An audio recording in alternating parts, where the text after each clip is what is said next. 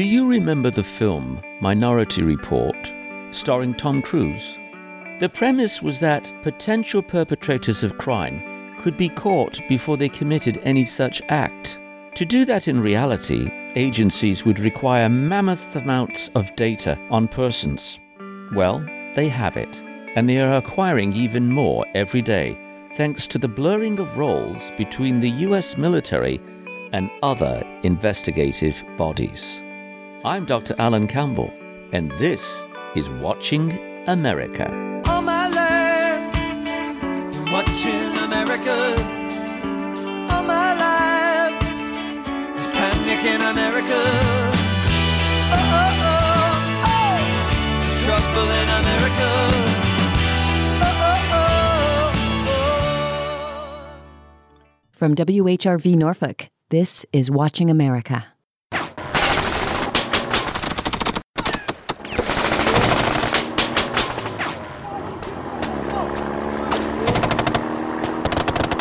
The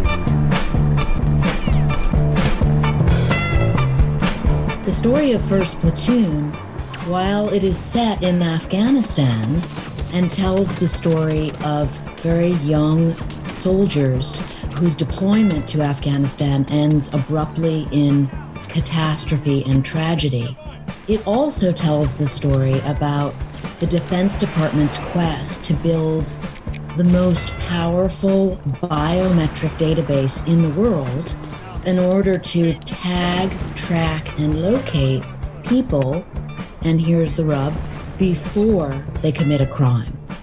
And that's why I think this story is just as important today as it was in 2012 when the boys went through what they went through.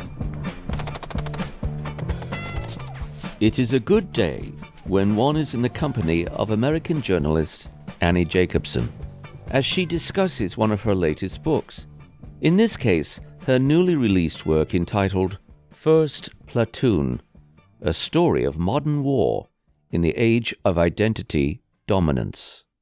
You most likely know Annie Jacobsen from her prior works on the New York Times bestsellers list, such as 2011's Area 51, an uncensored history of America's top secret military base, and Jacobsen's 2014 release, Operation Paperclip, the secret intelligence program that brought Nazi scientists to America. That work was followed the next year by The Pentagon's Brain, an uncensored history of DARPA, America's top secret military research agency. In 2017, Annie Jacobsen released Phenomena, the secret history of the United States government's investigation into extrasensory perception and psychokinesis. Then, in 2019, she released her book Surprise, Kill, Vanish The Secret History of CIA Paramilitary Armies, Operators, and Assassins.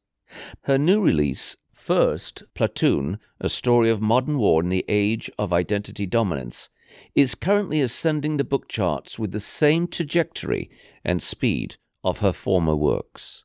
The first platoon refers to the true account of a unit with the 82nd Airborne Division, which was comprised of mostly 19 year olds who were deployed to Afghanistan to tag, track, and locate people.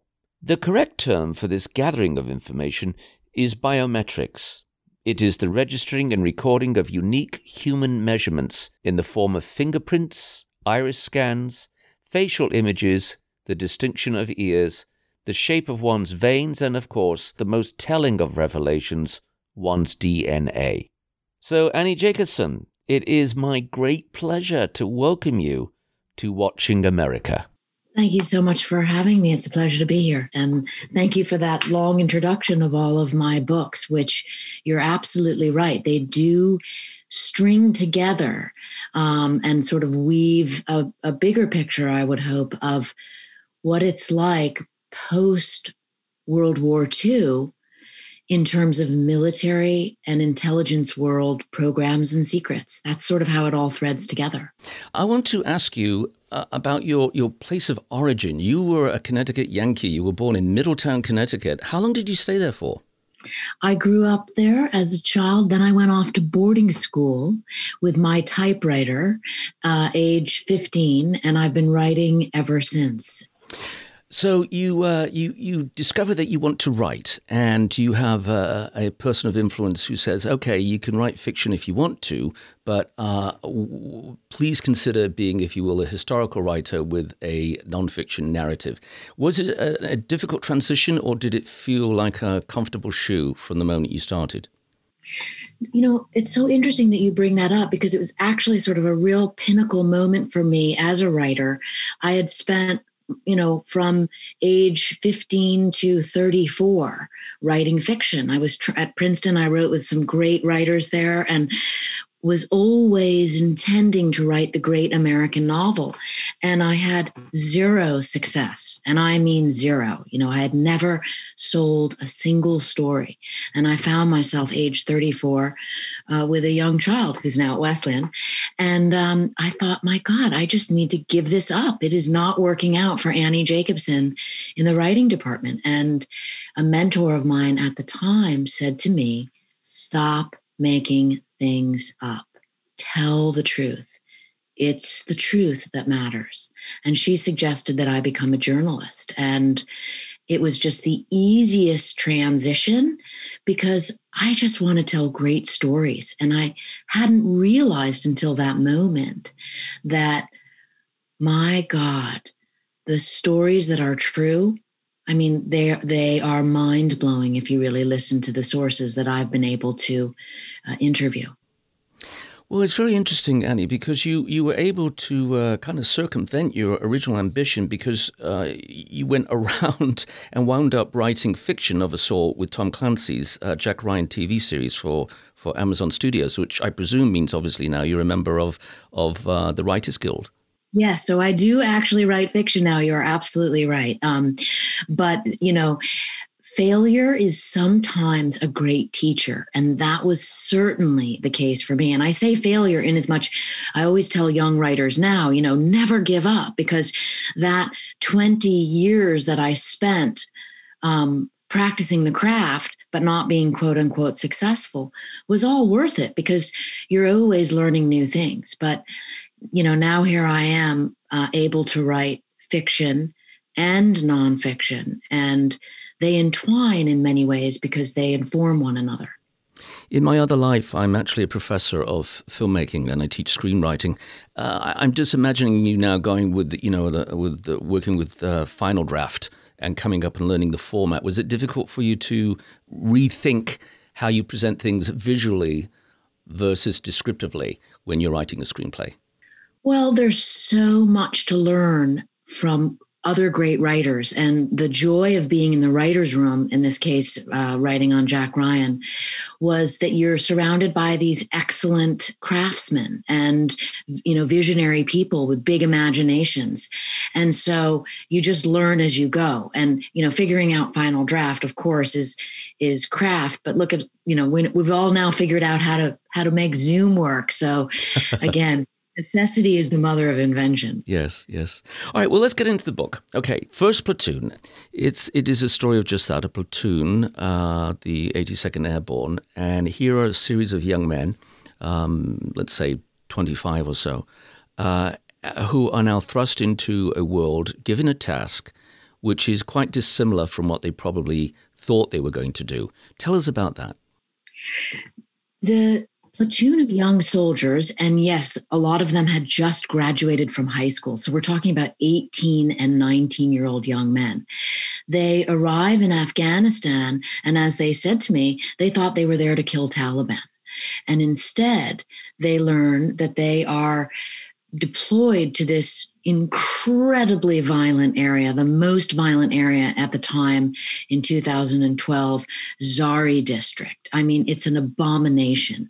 There's IEDs everywhere, there's sniper fire, but their job is to go on twice daily presence patrols. And, you know, allegedly to sort of make friends with the villagers to kind of let their presence be known. But as I learned in reporting the story, the effort that was undergirding their missions was this biometric capture missions. And I at first said, What are biometrics? You know, biometrics meaning human measurements. So, as you said in the intro, fingerprints, facial images, iris scans, and DNA. And many of the soldiers had no idea, even when I was interviewing them all these years later, what that program was really about. And so to learn that it was the Defense Department's effort to build the most powerful database in the world to catalog people, to essentially tag, track, and locate people who are not yet criminals. Right. That blew my mind. I'd like to ask about the interviews, uh, Annie. You, you, said that they weren't aware, really cognizant of, of what the mission was about and why they were doing it. As you encountered various persons that you interviewed, once you got the primary material that you wanted from them, did you disclose to them, say, uh, I just want to share with you, this is the big picture of what was going on? Or was that uh, already disclosed somewhere in the middle of the interview so you could get their response to it? Well, I have a very transparent relationship with my sources, I must say. It's okay. it's very give and take and, and and that's just how that's just how it is. I, I feel like, you know, when I'm interviewing people to begin with on a subject, I can get a very quick sense of who I really want to spend time talking to. And the feeling's probably mutual, meaning a lot of the sources just kind of slip away. And the ones that stick around with me um, tend to really be able to re, you know reveal story. And in and so on the one side of the interview they, there they are revealing their story. And on the other side of the interviews there i am piecing together the puzzles of this bigger story. So there's really no like secret keeping i'm very transparent about what I know and that I'm trying to report the story by learning more information. So the biometrics, I shared with many of the young soldiers what I knew in the beginning. And as it unfolded, I shared more as people cared about it. But I have to say that most of these guys really did not and do not to this day care about the biometrics. And that's why the story is about this idea of you know this sort of crash of the, the young soldiers are there really more about identity. They're figuring out who they are through the brotherhood of soldiering. And at the same time you have the defense department obsessed with identification. And they're very sort of mismatched ideas so essentially these young men are acting like fbi agents for the defense department uh, which is a, a, very curious position to be in.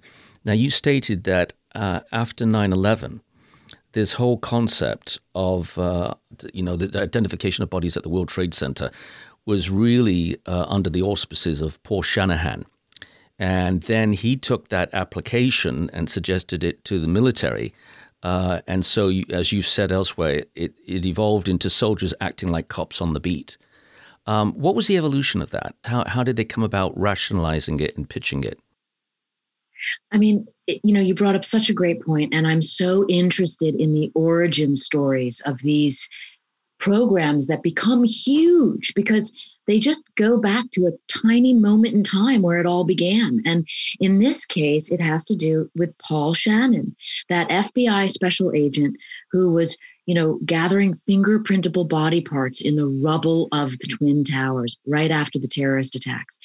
And when he learned that special operation forces and CIA paramilitary paramilitary operators were on their way to Afghanistan. This is in, you know, just a few weeks after 9/11. And he thought to himself, as he explained it to me, my God, we've got to get the fingerprints of anyone that is in the vicinity of where the bad guys are. And he presented, you know, the idea to his boss, who presented it to his boss, who happened to be the director of the FBI. And Director Mueller lent the Gulfstream airplane that he had access to to this small team of special agents. They fly to Pakistan and they begin fingerprinting the men captured leaving the battlefield at Tora Bora. That group would later become known as the Dirty 30. Those are many of the original people that were put in Guantanamo. And there's just so much controversy about them.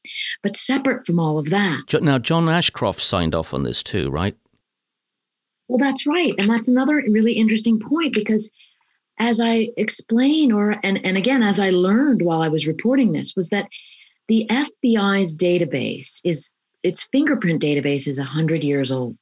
And you have these long serving FBI agents who are schooled in you know taking fingerprints. They used to take them with ink and now they're taking them with electronic capture machines. And their databases are governed by laws enacted by Congress and so when Paul Shannon hand carries the fingerprints of the guys caught, you know, leaving the battlefield, um, there's like a problem that no one foresaw, which is wait a minute, we can't put foreign people into this domestic database. And how is it going to work with the laws? And I mean, it's just astounding to think that this is where it all began. And now, essentially 20 years later, you have this absolute divergent because the FBI's database continues to be governed by laws enacted by Congress. The database is in West Virginia, right? The Biometric Technology Center. Both now are housed in on US soil in the United States, absolutely.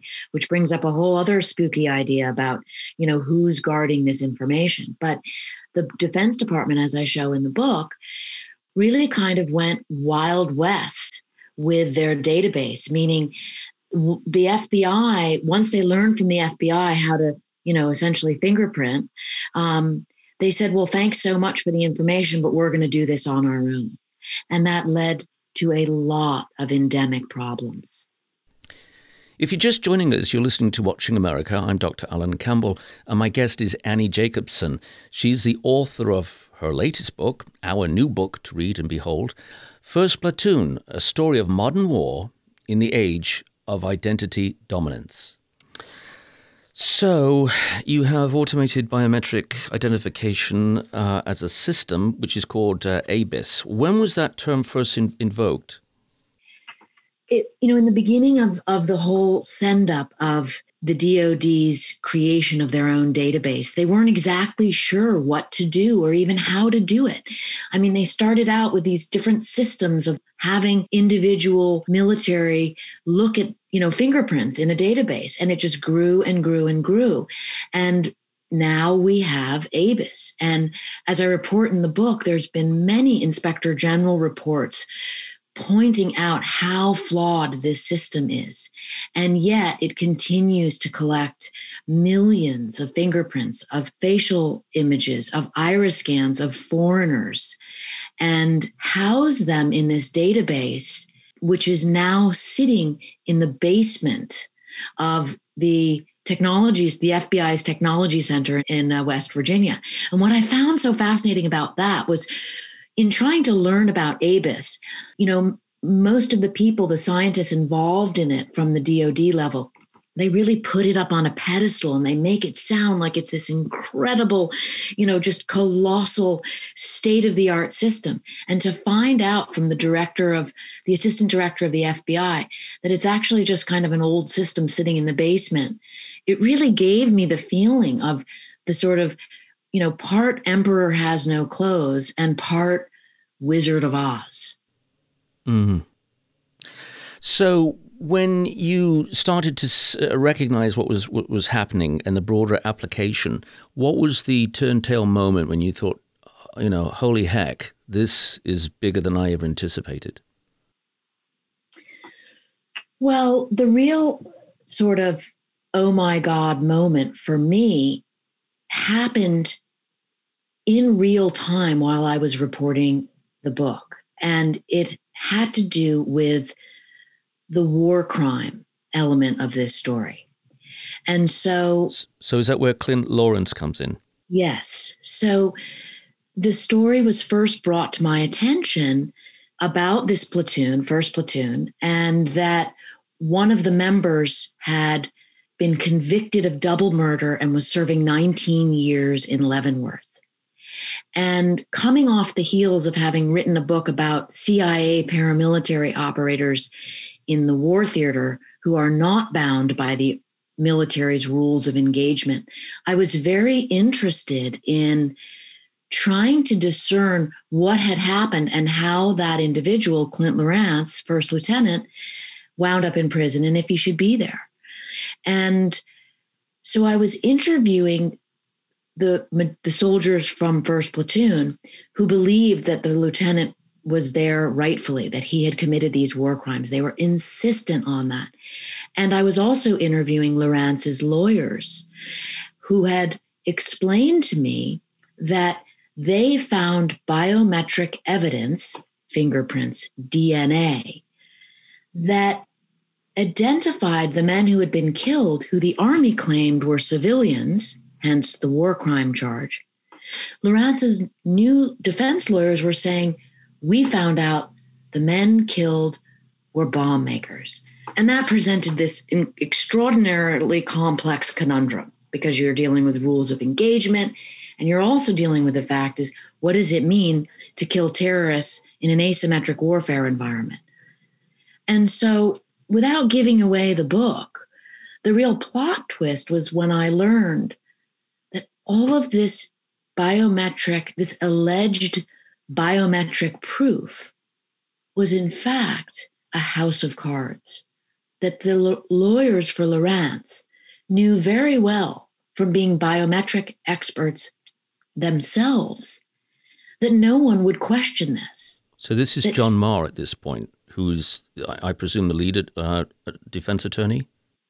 That's right. And he had such exquisite credentials in the world of military biometrics. He himself worked at what is called the Justice Center in Parwan in Afghanistan as a Department of Justice lawyer who was training Afghan lawyers how to use biometrics to prosecute Taliban bomb makers. I mean, you can't get more, you know, esoteric information about all this biometrics than John Maher and his team. Mm-hmm. And so I took them at I took them at their word originally. But it was only in filing Freedom of Information Act requests myself that I learned, to that total shock, that the presentation that they made, which they delivered to the President of the United States, was completely bogus. And as I write in the book, the real big takeaway fear of these biometric collection systems is not that the science is flawed, it's not that science lies, it's that humans do. Is there any possibility of a post hoc um, comeuppance for John Maher and his team for deceiving the president?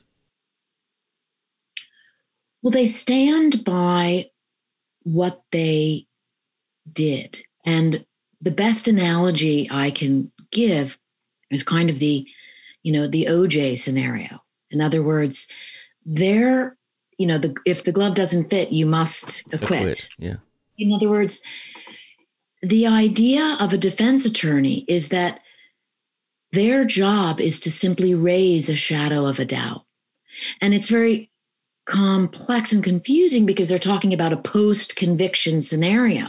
But in essence, what they did was just simply raise a shadow of a doubt and present bogus information to a president who was willing to accept information without asking any questions of his Secretary of Defense or his Secretary of the Army, who could have told him that this was bogus, but so, chose not. Okay, so John Maher essentially plays Johnny Cochran in a sense. And um, but there are others who are hearing this presentation. Are, are, are they totally witless about the deception that's going on? I mean, are there aides to the president, uh, Joint Chiefs of Staff, uh, leaders, uh, just totally oblivious to it? Well, I reached out to General Milley. I reached out to Secretary of Defense Mark Esper, um, all of the individuals involved asking for their comment. And they all chose not to comment. So we don't know what they were thinking. We don't know if they really even took the time to explore the minutia of this of the details. Um, what I do know is that when I received this Freedom of Information Act that just made absolutely clear that, you know, Maher and his team had had fabricated a story, I immediately presented that information to the Department of Justice Office of Pardons because historically that is where the quote unquote justice lies. But I think also another problem with uh, the you know President Trump now the former President Trump is that he didn't when he was looking to pardon people he didn't take the advice of the Office of Pardons as has been done um, for hundreds of years. He simply made those decisions on his own, from what I understand. Well, we have uh, another heinous entity um, whose outcome was decidedly different, and that's Robert Bales, who uh, was essentially responsible for the massacre of 16 civilians, and of which nine were children in, in Kandahar.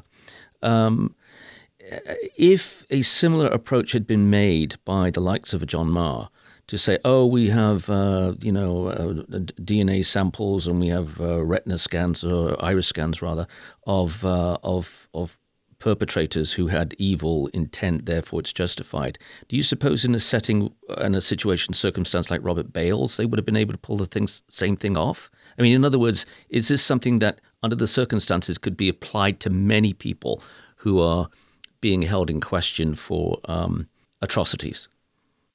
Yes, and Maher and the same defense team represent Robert Bales, and they did make a giant effort to get Bales out of prison by through you know a pardoning by President Trump, and that effort failed. And they did use the same uh, set of you know parameters. They claimed that the witnesses in that case were tied to were were terrorist bomb makers um, and so it's another example of the big picture takeaway of the book, which I try to caution people about, which is that these biometric databases that are very quietly growing exponentially, they're also very quietly gaining a foothold in your life, in my life, without any of us even knowing it, because these biometric systems born of war have now come home to the United States. And so the mm-hmm. fact that they're understood by almost no one presents real future problems with the so called experts being relied upon to, you know, tell the judges, the juries, and maybe even the commander in chief what the facts are. When you look at the home application, I mean, this is essentially minority report um, that you are describing to us uh, unfolding on a regular basis. Um, does it give you pause because others hadn't hit upon this notion before you, or are you just saying, okay, well, if you know, if I'm I'm the singular voice that has drawn attention to this, then then so be it. Um, is there a chorus of people behind you who are saying foul as well? You know, it's interesting because the people that are most knowledgeable about this area, and sometimes it's called like biometric cyber surveillance.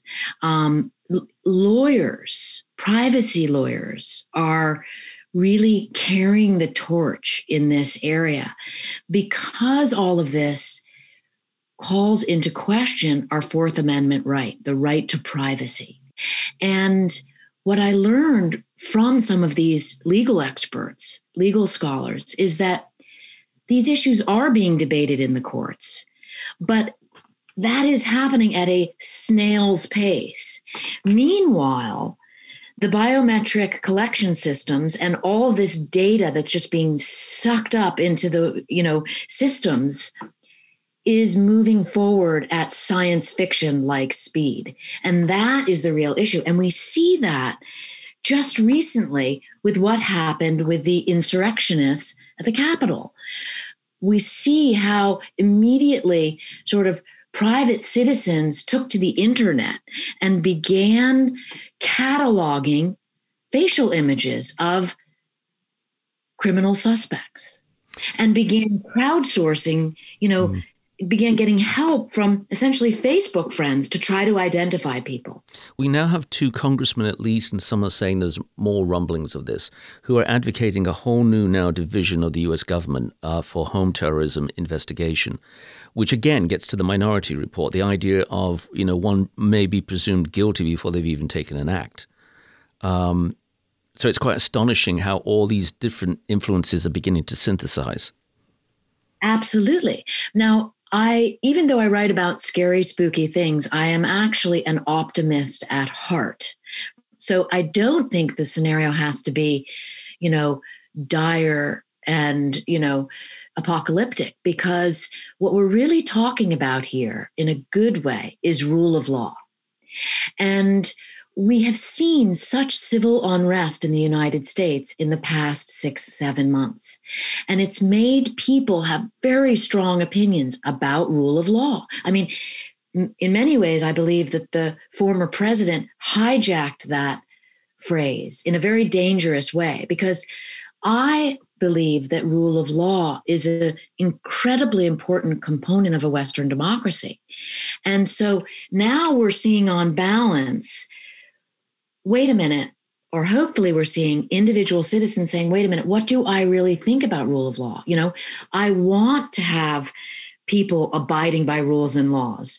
And this be, can become a earnest discussion, not some polarized, you know, uh, stone throwing argument. And I think that, you know, what happened at the Capitol is allowing people to realize okay, we have to balance out the minority report element of all of this. But at the same time, we want to be a nation of rules and laws. That's the social contract. My observation of America is is that we've reached uh, an impasse because uh, we seem to be at a place where we will honor some laws and we don't honor others. Um, and we pick and choose. I mean, I'll just give a, a, very superficial thing. Now, let me just go on record. I do not mind if people want to smoke ganja, weed, whatever, okay? But we have, what is it, 10, maybe 12 states now that have legalized marijuana. And yet it's a Schedule One drug by the federal government. So the real issue to me is not whether or not uh, marijuana is legalized or, or for m- recreational use or whatever. And, you know, if you're in Denver, enjoy yourself, what have you. The real issue is can we have states that are now defying the federal law of what's considered legal or not legal? So I'm just using this as just one example, but you can look right across the field of America today, where certain laws are being enforced, other laws are being totally ignored on both sides, conservative and liberal, or depending on how they feel on any given moment. Um, and that seems to be my observation, the beginning of the disintegration of unity in this in this country. It's not just an issue of party or a propensity to view things one way or the other. It's, it's total neglect of some laws and then adamant desire to enforce others. I mean, I, I don't know where this is going to take us. Well, I think you're rightly pointing out that what isn't a great idea for any citizen is to have a double standard. You know, you want to have uniformity in your opinions and ideas with that said, when there are times of great upheaval, just like we are having now, there's also an opportunity to toss out some of your old ideas and, you know, examine some of the new ones. And maybe that's just a product of me having, you know, teenagers. Um, but I feel like I've never seen such an opportunity as now for people to engage in the bigger picture debate about you know what is what am i what rights am i willing to give up um, for the greater good of society? Well there's an irony um, i think and I, I, suspect you may agree with me although i won't presume that um, that we, we went into Afghanistan and other nations to to liberate, to bring democracy, and yet it doesn't seem as though the Fourth Amendment extended to Afghanistan by the means and techniques that were employed. Um, how do we square that? I mean, you know, that's a seven hour conversation, but and I say that in jest, but not because, you know, one of the one of the programs in Afghanistan that I was astonished to learn about, mainly because I have been I, kn- I know quite a bit about Afghanistan, and this was very underreported, which was this idea that when you look at the biometric systems, you have to ask yourself, as a journalist, the bigger picture: what are what is this? What is this supporting? What's the program that it's supporting? And the program it was supporting was called Rule of Law in Afghanistan. And learning about that, I went, wait a minute. We, the Defense Department, the Department of State, the Department of Justice, and a bunch of other US federal organizations took it upon themselves starting around 2009, years into a war that was already failing, decided wait a minute, we're going to set up rule of law in Afghanistan, Western style. And what that means is we're going to set up the courts, we're going to set up the law enforcement, and we're going to set up the corrections, the prisons. This was an extraordinary undertaking to the tune of tens of billions of dollars. And to what end, as you say? I mean, this idea may have been, you know, noble, but it was impossible because there was no real functioning government. And so what we were left with was cataloging, trying to catalog 80% of Afghanistan's civilian population to what end? And, you know, a lot of people don't like to read about Afghanistan because it's a real um, tragedy on top of a tragedy. But I think that it's important to realize that the only way you're going to learn from your mis- mistakes as a society is by knowing a little bit about it. And where I felt the story of First Platoon was just so simple and almost perfect in its tragedy because you could see all the problems unfolding, like literally with every step every soldier took down a footpath into a village that didn't want them there. If you're just joining us, you're listening to Watching America. I'm Dr. Alan Campbell, and my guest is Annie Jacobsen. She's the author of her latest book, our new book to read and behold, First Platoon, a story of modern war in the age of identity dominance.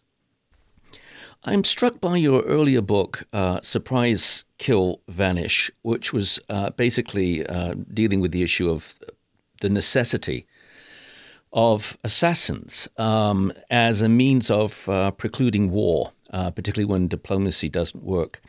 And I saw you interviewed where uh, the interviewer said, you know, how, do you deal with this morally? And to your credit, I think almost to uh, an exemplary degree, you are avidly always working at trying to be neutral and not judgmental. It's part of your training and uh, requirement as a journalist. But I, I also think it seems to be innate to your nature.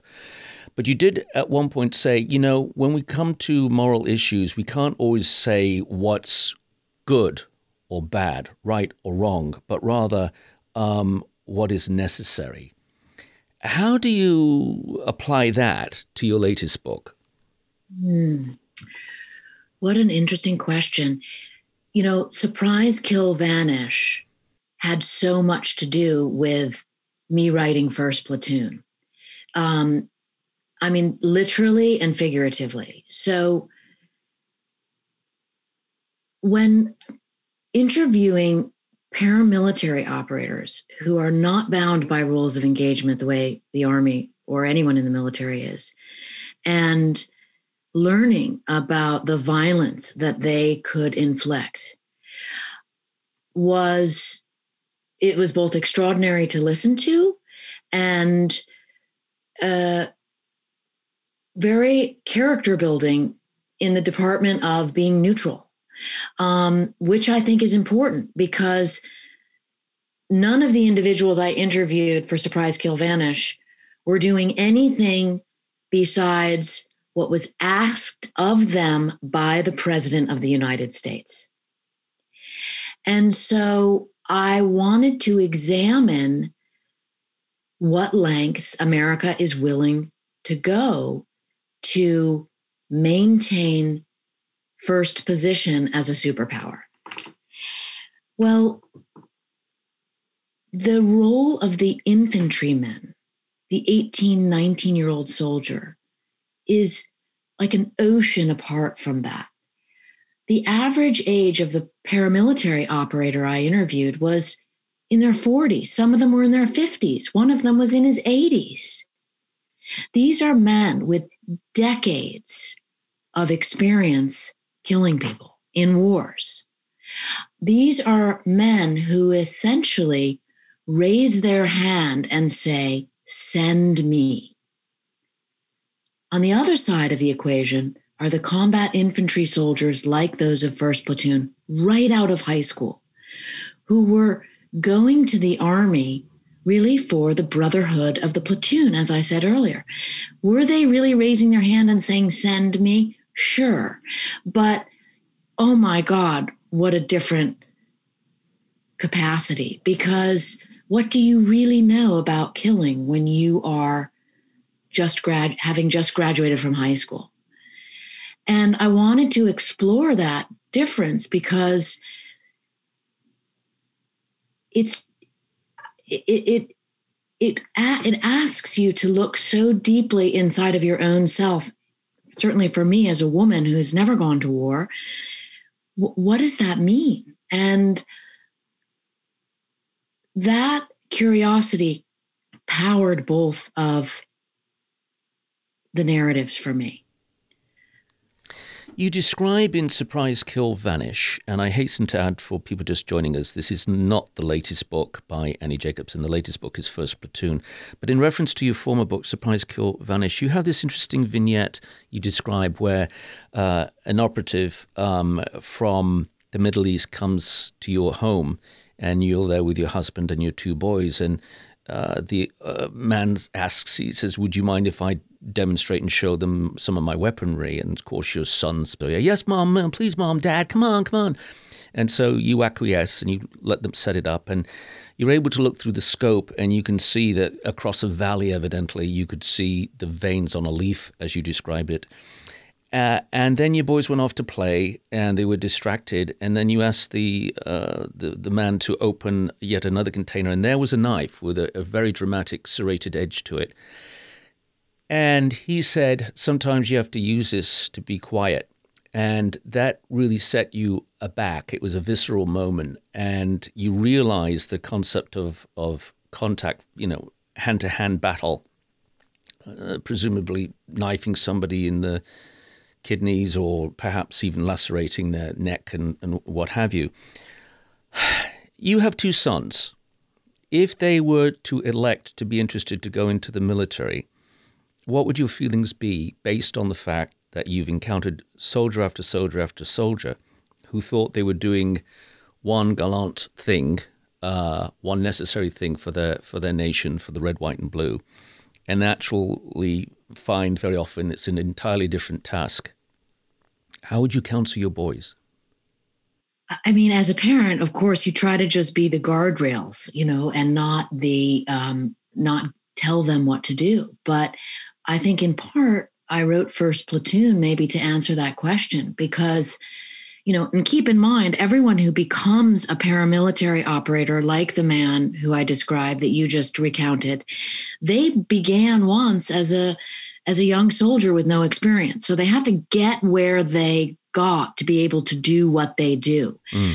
But with First Platoon, one of the first people I interviewed was a private first class named Samuel Wally. And he's kind of the narrative lead of, of the soldiers, I think, because I was so intrigued with him.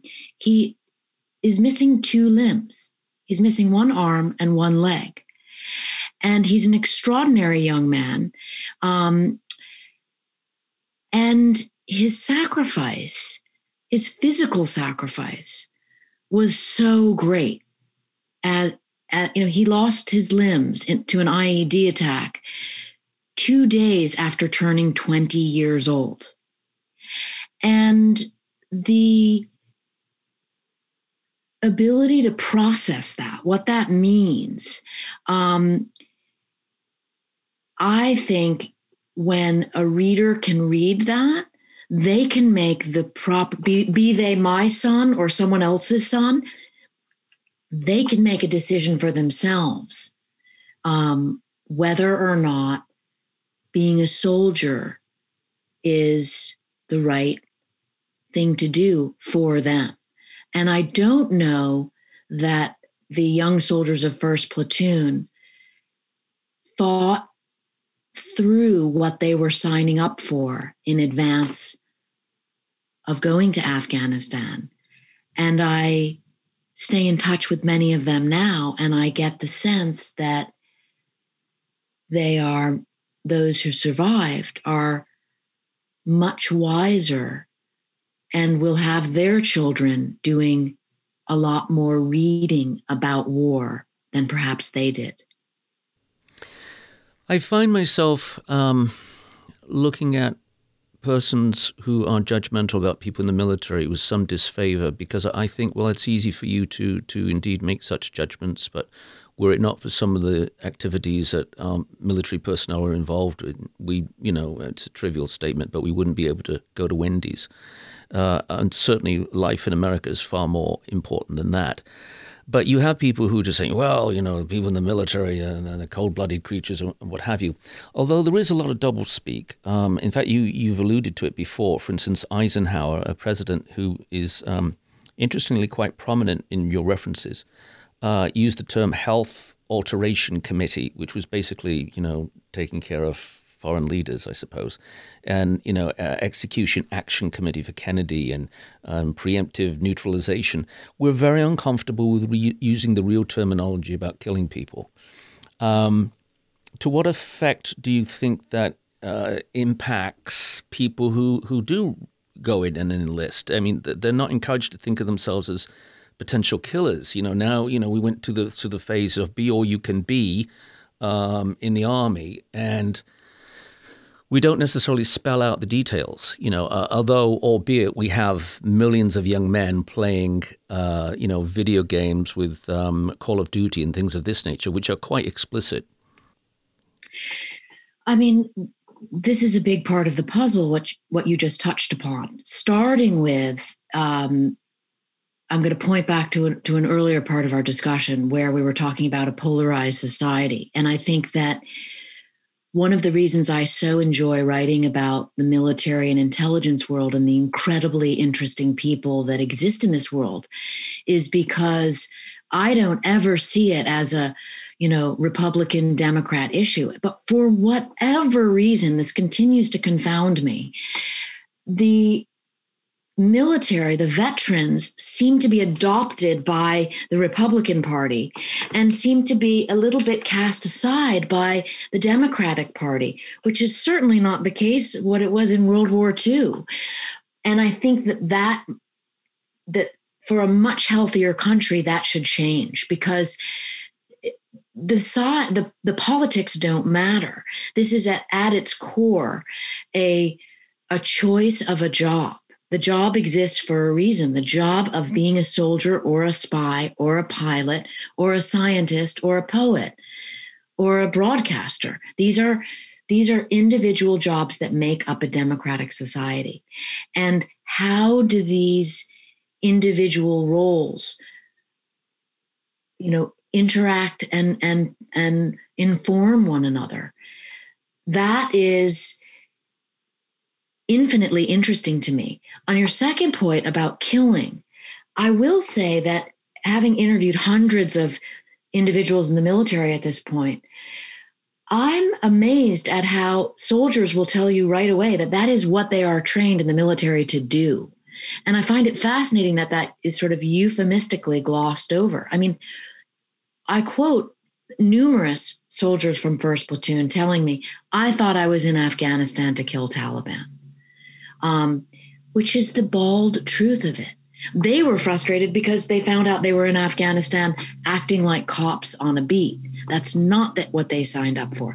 But they did sign up to kill the enemy. And I think until we as a society can really accept that, talk about that, and ask ourselves what that means, you're going to constantly have this friction between these young soldiers who go over and sacrifice so much and then come home and feel like all anyone wants to do is say a silly thing to them like thank you for your service but not really ask or wonder what it is like to be someone who kills for your country annie you said earlier that you are by nature an optimist, and, and, and I think that that is, is evident. Um, but you are a very sober optimist at the same time. I'd like to conclude by asking you, as an American, where is your greatest concern at the moment for the future of the United States? And then, secondly, where is your greatest hope? Well, being a historian, I have seen and studied, um, you know, the country's upheaval, certainly since World War II. So, I mean, people often say, like, my God, aren't you terrified what's happening with biometrics? I would point them to the buildup of nuclear arms and thermonuclear weapons in the 1950s and say, that was a lot scarier time. So I always have this hopefulness that by learning about history, and I think it's interesting to learn about it through narrative storytelling, we get the sense that we are not the first people to be dealing with these issues. Why? Because at the end of the day, we're, we're all just humans kind of trying to figure it out. So the most the, the, the frightening part is also the hopeful part. The frightening part is, you know, is the the idea that people think oh my god it's worse than it's ever been that's not true mm. and the hopeful part is you know it's not as it's been this way before so carry on you know borrow your british british sort of um and, but you know of course ultimately i'm going to make a big plug for reading because and and and that goes back to eisenhower it's the informed public that is the best public for a democracy. I am very fortunate, Annie, uh, because I get to walk through a gallery and, and view many Americans, and um, your portrait is one of the most lovely. You're even, keel, balanced, fair, engaging, extremely intelligent, and uh, sympathetic. And that's a great uh, array of talent and ability, and uh, is as it is evidenced in your writing. So thank you very much for being a part of watching America. And I wish you and your two boys and your, your husband uh, a bright, safe future, and for all of us in America. So I say thank you so much. Uh, she is the author, Annie Jacobsen, of First Platoon, a story of modern war in the age of identity dominance. Thank you so very much, and take care, and God bless. Thank you so much. It was a pleasure and a privilege.